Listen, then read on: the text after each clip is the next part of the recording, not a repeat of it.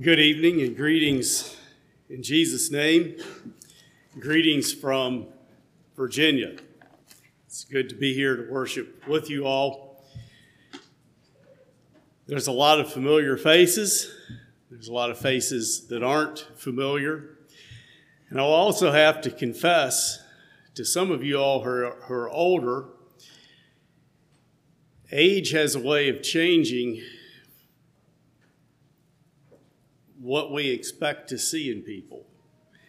And I've found myself struggling a little bit to look at a few of you all that are older and to reconcile how I remember maybe you all looking 20 or 30 years ago.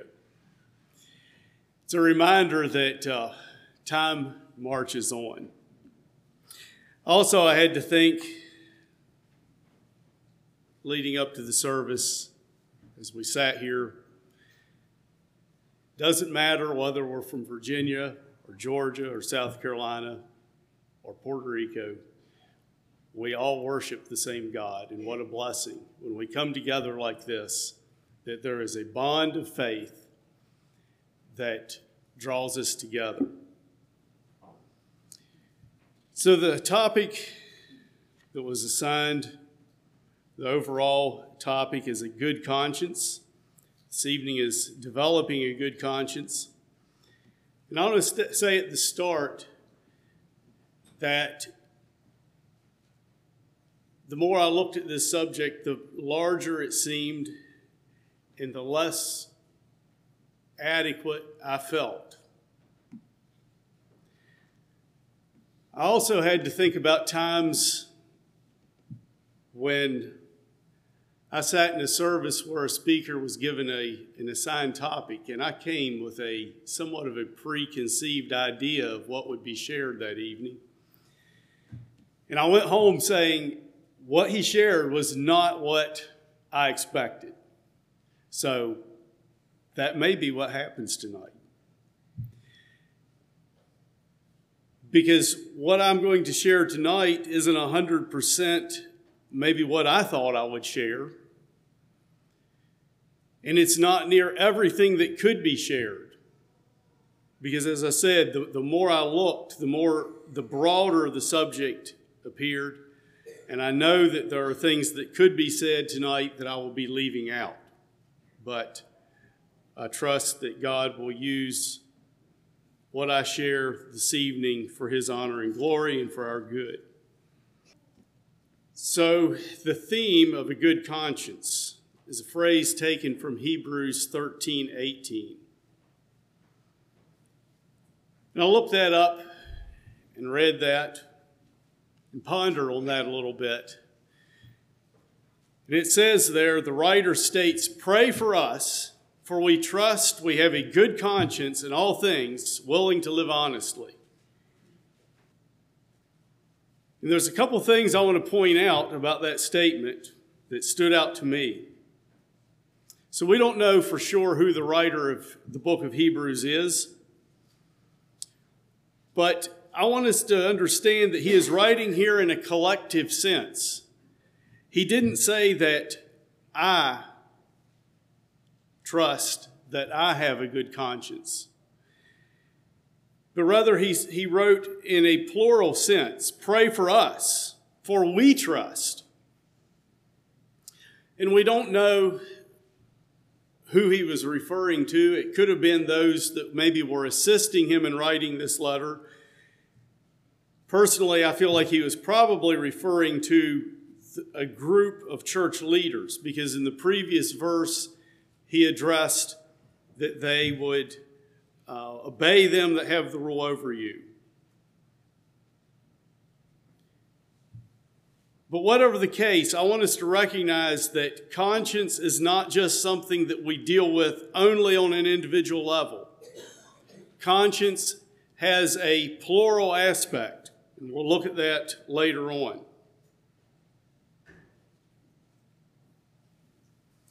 Also, I was impressed in this verse that the writer expressed confidence of a good conscience. He says that we trust that we have a good conscience. And that phrase that we trust has been interpreted different ways in different translations. One translated, translates it, we are confident. Another translates it, we are sure. And another, we are persuaded.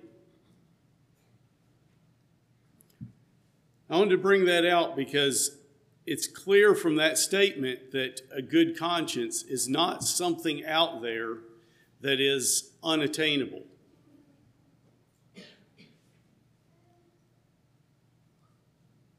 It's something within our grasp.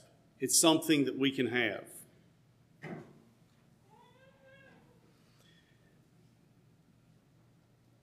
Turn to Acts 24, another interesting verse.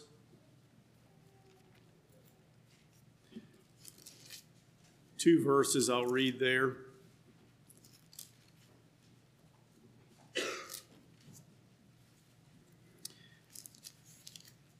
Paul here is in the midst of giving his defense before Felix. He said this. We'll read, uh, actually, we'll read three verses, verse 14 through 16. But this I confess unto thee, that after the way which they call heresy, so worship I the God of my fathers, believing all things which are written in the law and the prophets and have hope towards God, which they themselves also allow, that there be a resurrection of the dead, both of the just and the unjust. And herein do I exercise myself to have always a conscience void of offense toward God and toward man.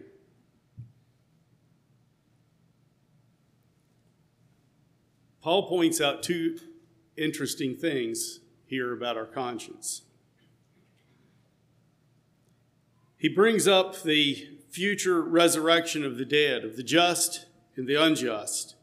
And he's saying that it's because of that future expectation of a future judgment by a holy God that he strives to have a conscience void of offense, our conscience that's blameless. So I believe here we see want to see, I guess, our main reason for maintaining a clear conscience. It is because of that future expectation of a judgment by a holy God. There's something else very interesting in these verses that stood out to me. In verse 16, he says, And herein do I exercise myself to always have a conscience void of offense toward God and toward man.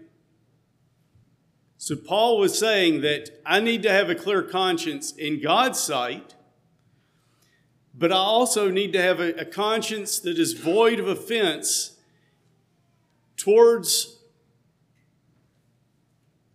the other people in the world that I relate to.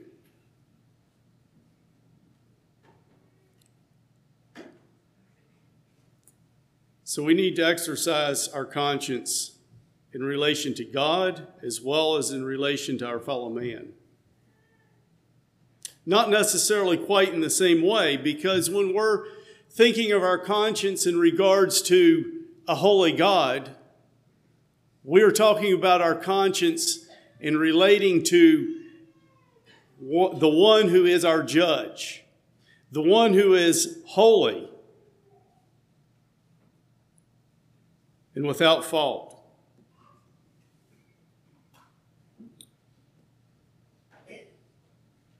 And towards man, I believe that it is more that we live without offense.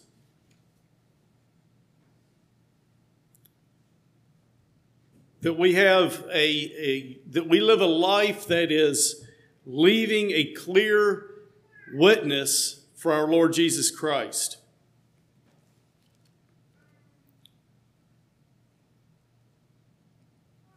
Peter said in 1 Peter 3 15 and 16, But sanctify the Lord God in your hearts, And be ready always to give an answer to every man that asketh you the reason of the hope that is in you with meekness and fear. See, Peter's there is talking about relating to others and being a witness, giving an answer for the faith that you have. And then he goes on to say in verse 16, having a good conscience. So there is, there is an aspect of our conscience that relates to other people that must be exercised if we're going to leave a clear testimony for the Lord Jesus Christ, if we're going to give a clear witness for what the gospel is all about. And just as an example of that, I became aware this week of a situation in a conservative Mennonite church where a man greatly offended somebody from outside the church by some things he said. And it, it is, it is, it's a situation that somebody I think is going to have to work through. And see that, that person, and it, and it easily could have been unwittingly maybe something said in jest that the other person didn't take the same way that the speaker intended it. But a witness was damaged. So that, that brother is, is not living in a clear conscience towards that man from outside of the church. So I bring that up because we need to think of our conscience in a broader terms than it's between me and God. No, it's between me and God and my brothers and sisters and my neighbors.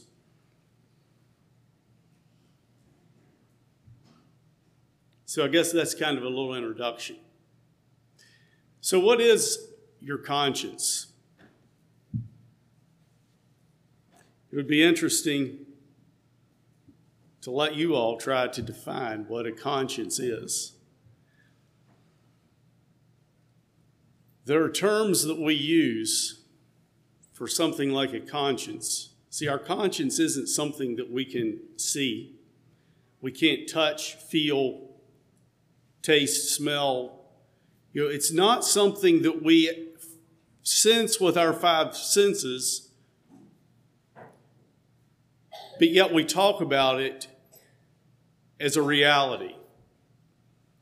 And so it's kind of hard to define.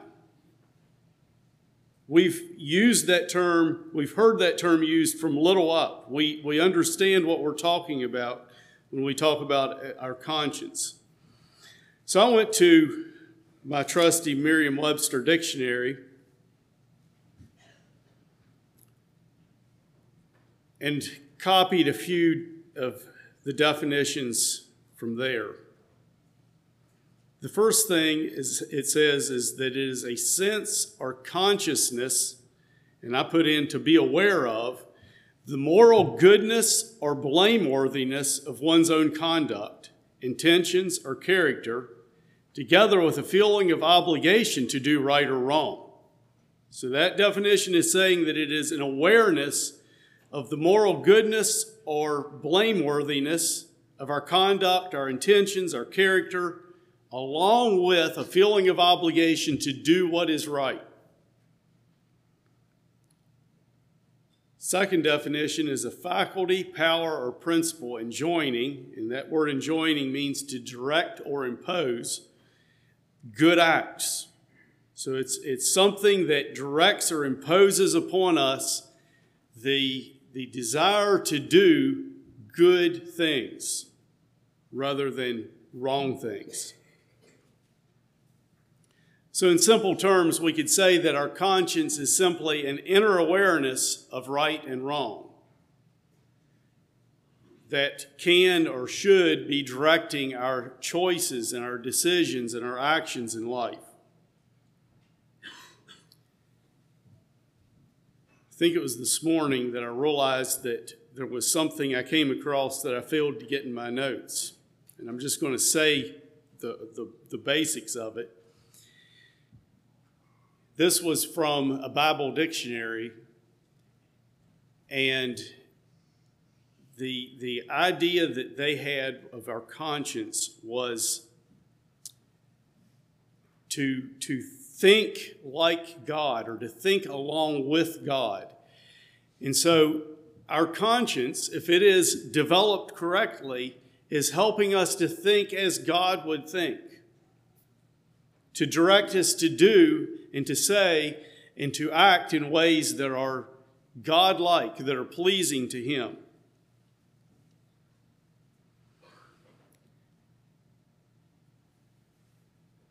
Now, as I studied this, another thing that came out, we're going to hear these terms a good bit tonight and some tomorrow, that there's two aspects to our conscience. And I guess I realized this, but, but reading some of this put it in perspective, put terms to, to some of these thoughts. There is the antecedent conscience and the sequential conscience. Now, the antecedent conscience is spelled A N T E. You've probably heard the term before antediluvian, which means before the flood, or antebellum, before the war. So, our antecedent conscience precedes an action. It speaks to us before we do something. Says, uh, don't do that. Or, yes, this is good.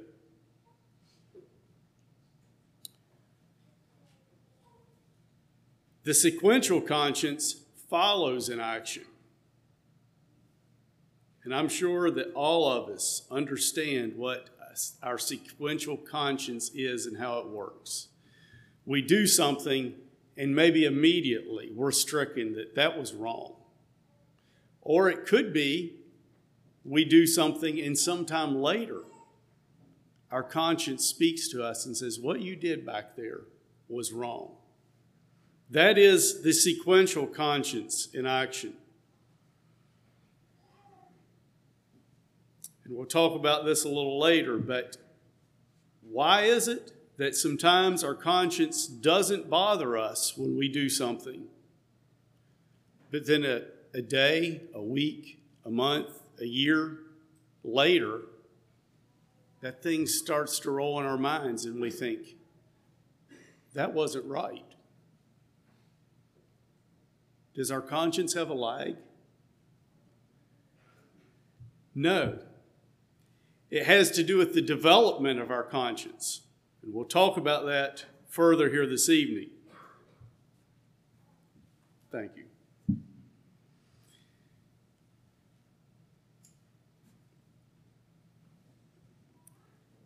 But I want us to realize that these two aspects of our conscience are both very important. And in many ways, they, they work together. But most of all, I want us to understand the importance of our antecedent conscience working before we do we make a choice. Because that is what keeps us from sin. That's what keeps us from saying that hurtful thing to our neighbor or whatever it might be it goes before to guide us in the right way if we have a, an antecedent conscience that is well trained and active and we're sensitive to it, it's going to spare us so much grief and, and, and pain in our life.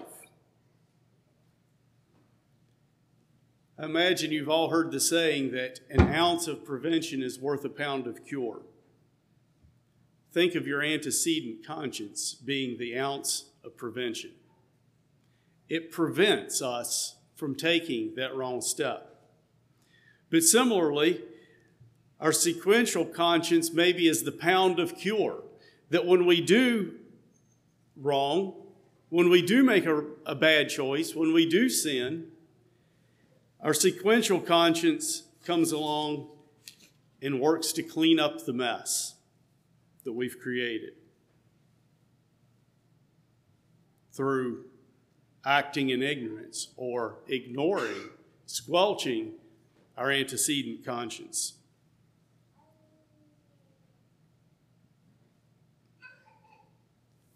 We should be thankful that our conscience is something that guides us in the right way, as well as corrects us when we have gone the wrong way.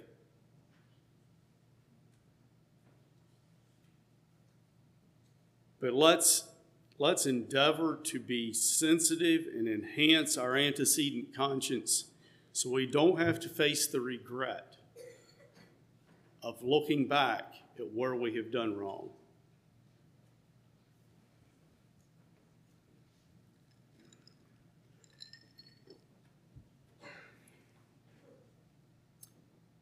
So, how do we develop our conscience? I already mentioned the idea of our conscience developing. Uh, our conscience can't act without knowledge. For those of you that are parents, think about a young child. We have to teach our children what is right and wrong. And in many ways, when we're doing that, we're helping to train their conscience. But I think that this thing of developing our conscience and training our conscience to know the right, to know the good, and to train ourselves to be sensitive to it is a lifelong endeavor. But looking at the the, the, the basest level, I'll say, of our conscience. I'd like to read from Romans 2.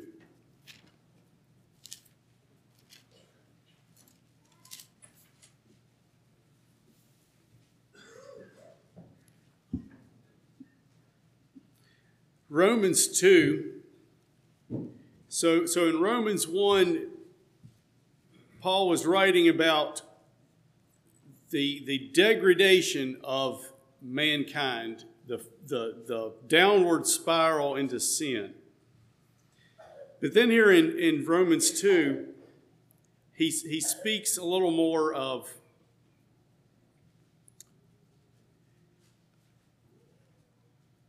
in a, in a little different way. And in, in verses 14 and 15, he says something very interesting. He, he's speaking about the Jews and, and how that they need to be obeying what they have, the knowledge they have. But in verse 14 and 15, he says, For when the Gentiles, which have not the law, do by nature the things contained in the law, these having not the law, are law unto themselves which show the work of the law written in their hearts, their consciences also bearing witness, and their thoughts the meanwhile accusing or else excusing one another. He is saying here that these Gentiles that do not have the law of God, God did not speak and give them his word. In spite of that, they still have within their hearts a law written. And he says their conscience bears witness, and their thoughts, meanwhile, accusing or excusing. See, doesn't that sound like their conscience is working, either accusing or excusing what they have done, saying it's good or it's bad? Somehow, and we don't understand all these things, but somehow God has implanted, even within those that do not know Him, a certain sense of right and wrong.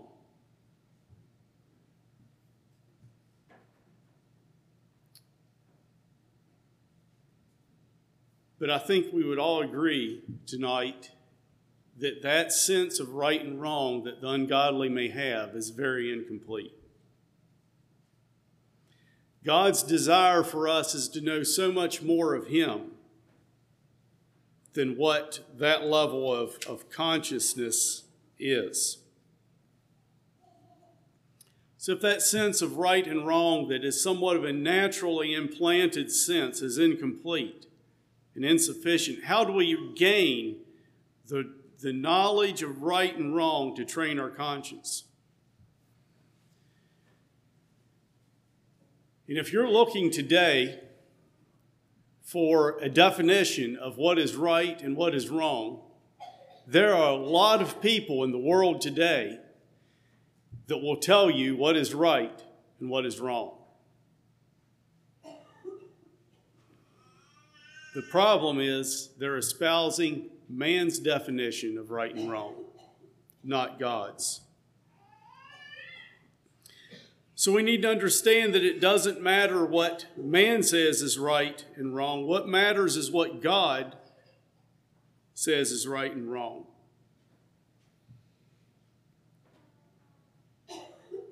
And we find that knowledge in God's Word.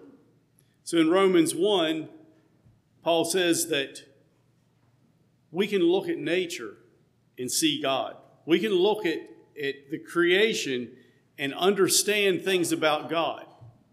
But yet, God gave us so much more when He gave us His Word. And so the answers for us to know what is right and wrong and to train our conscience is in God's Word. We need to be committed to studying, to knowing God's Word, to making the knowledge of Him through His Word a priority in our lives. And I'm not talking about a couple minutes a day. I'm talking about being students of the Word, reading the Word, meditating on it, as well as being active, supportive members of your local church. Because there's so much good biblical teaching and, and instruction that happens within the church that has blessed me and blessed so many other people and it helps us to understand God and who He is and how He views right and wrong. And it trains our conscience and how to respond.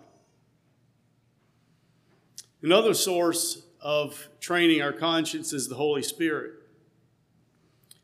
John 16, 13 says, Howbeit, when he, the Spirit of truth, is come, he will guide you into all truth. For he shall not speak of himself, but whatsoever he shall hear, that shall he speak and he will show you things to come.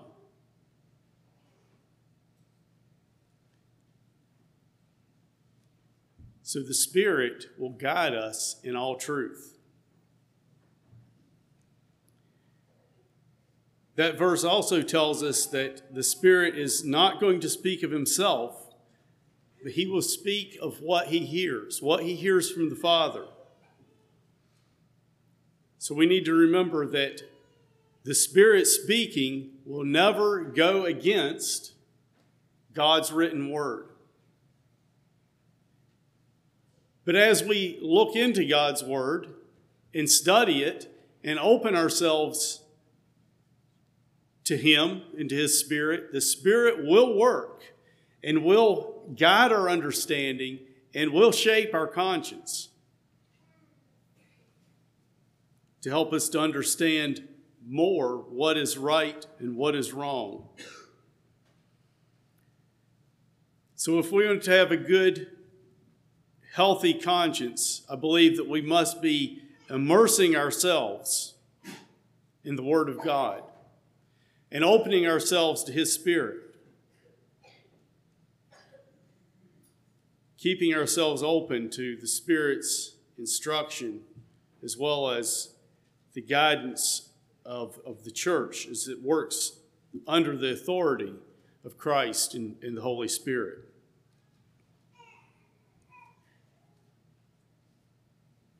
We also need to accept what God says in His Word and as, He, His Spirit reveals things to us in faith. When we accept things in faith, we apply them, we do them.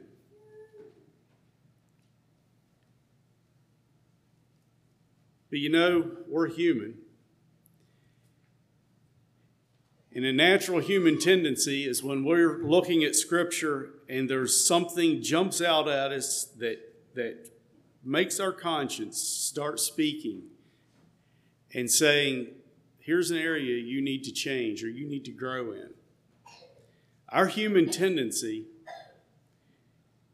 is to figure out a way to justify where we're at, to justify our actions. It's kind of like our devotional this evening.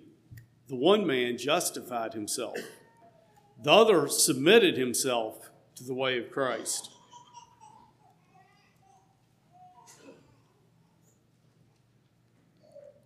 And just as an illustration of that, if you're reading the scripture, Spirit speaking to you, and you start to think, you know, I have a lot of room to grow in submitting to the authorities in my life. Spirit's telling you that. Our natural human inclination is to say that those authorities in my life are irrational. They're not fair. They don't understand. And see, when we do that, we're simply making excuses for what God's Word says and what the Holy Spirit is telling us.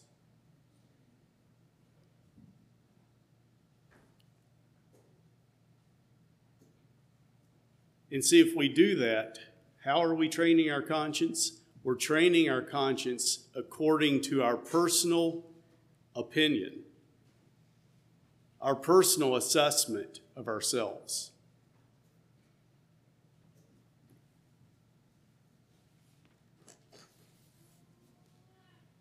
Not upon what God says in His Word.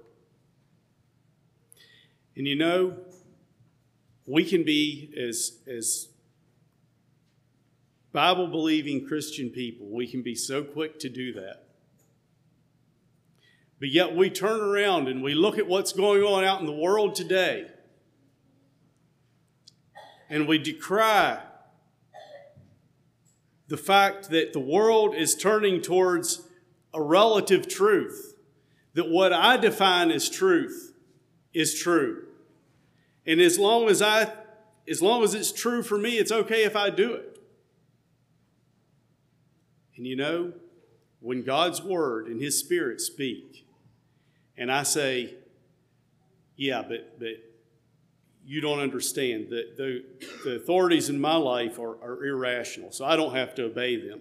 We're doing the exact same thing that the world is doing by defining our own truth. So I say, if we want to develop our conscience well, we must hold the directives from God's word in high regard. And when His Spirit speaks, when His word speaks, we need to take action. Or else our consciences will end up trained in accordance with our own assessment of ourselves rather than God's assessment.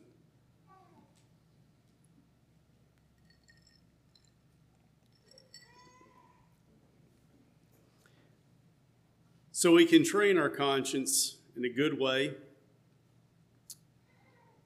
by informing it through God's word and his directives, but we can also harm our conscience.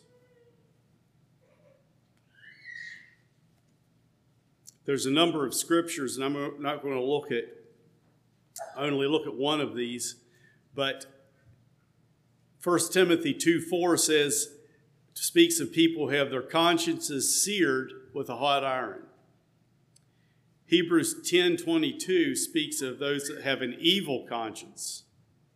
And Titus 1:15 speaks of those who have a defiled conscience. And I'd like to turn there to Titus 1 and read verses 15 and 16.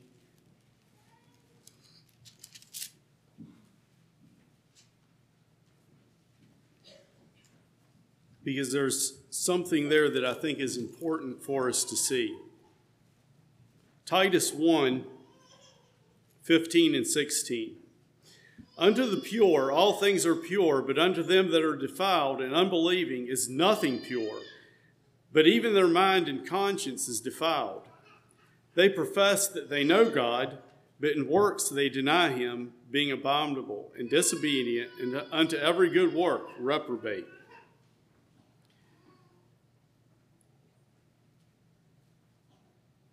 Paul is saying here to Titus that unto the pure all things are pure, but unto them that are defiled and unbelieving is nothing pure. And their mind and conscience is defiled. And I think he's speaking of people who have filled their minds with things that are impure.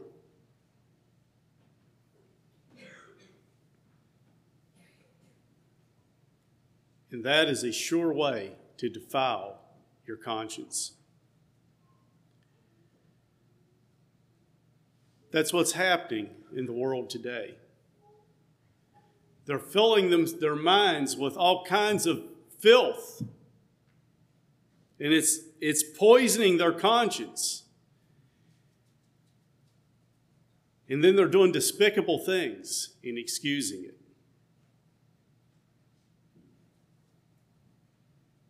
That is the same thing that will happen to you and I if we follow after the ways of the world.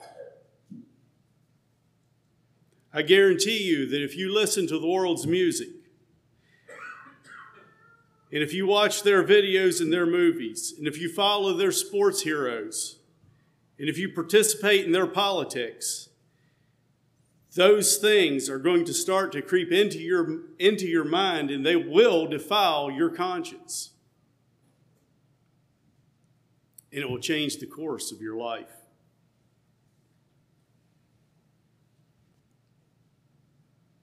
If we're going to have a good conscience, we must be willing to be God's called out, or as he says there in Peter, his peculiar. We need to be called out from what's going on out there. We need to recognize that those, those things are not normal. And we need to fill our minds with good things, the things of God. If we don't, we could easily end up at the same point the nominal Christian church is at today in the things that they are allowing and the things they are approving of.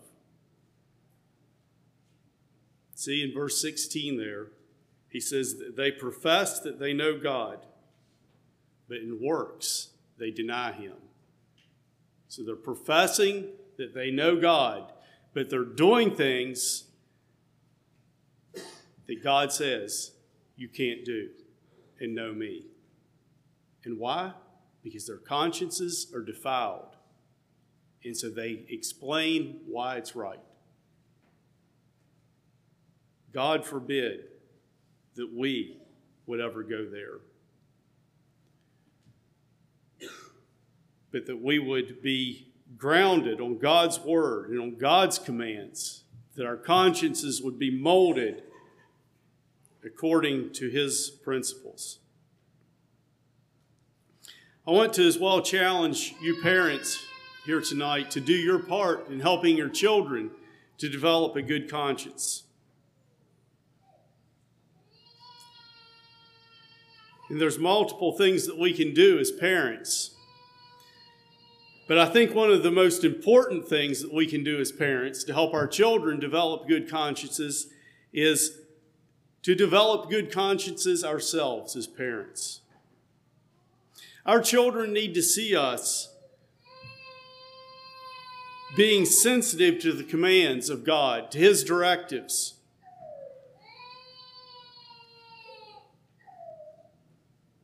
To the leading of the Holy Spirit.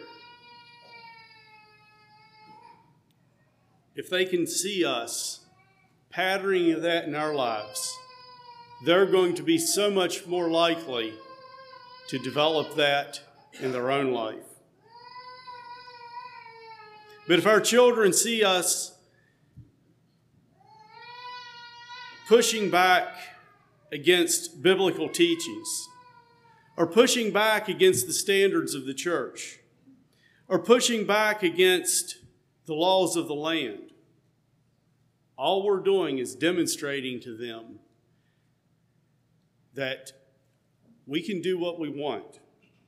When it's, in, when it's inconvenient to do what we should, we just do what we want. And we will teach them to grow up with a weak or maybe even a defiled conscience. They need to see us being sensitive to our own conscience, sensitive to the commands and the directives of God and His Spirit. We as well should, should encourage them when they show a sensitivity. If their conscience bothers them about something, don't in any way belittle them, but help them to find forgiveness, help them to find uh, a clear conscience. Sometimes a child may be bothered about something that isn't necessarily something that's really that wrong. Help them to understand that. Help them to work through those things. We're going to talk about this a little bit more tomorrow, but in working with your children and raising them, help them to respect the consciences of others. We don't always all come out at the same place on everything. We don't all have the same level of spiritual maturity and understanding. And so sometimes we see somebody doing something that we might not agree with. And you know, our children are, can be quick to pick up on those things. Help them to respect others' consciences, where others are at.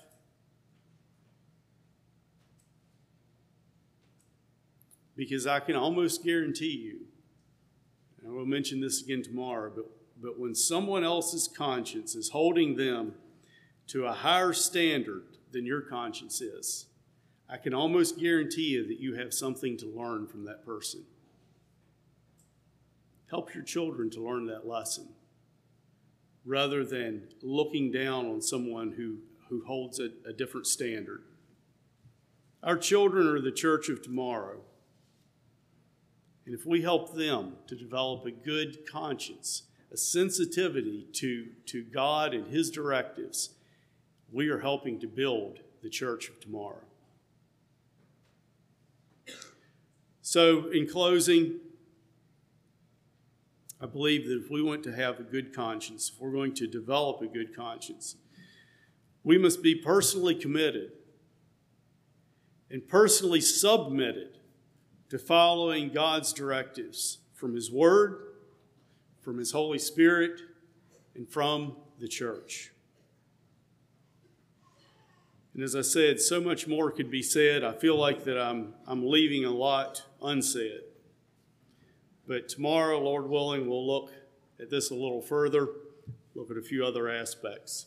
So God bless you as you live for Him in good conscience.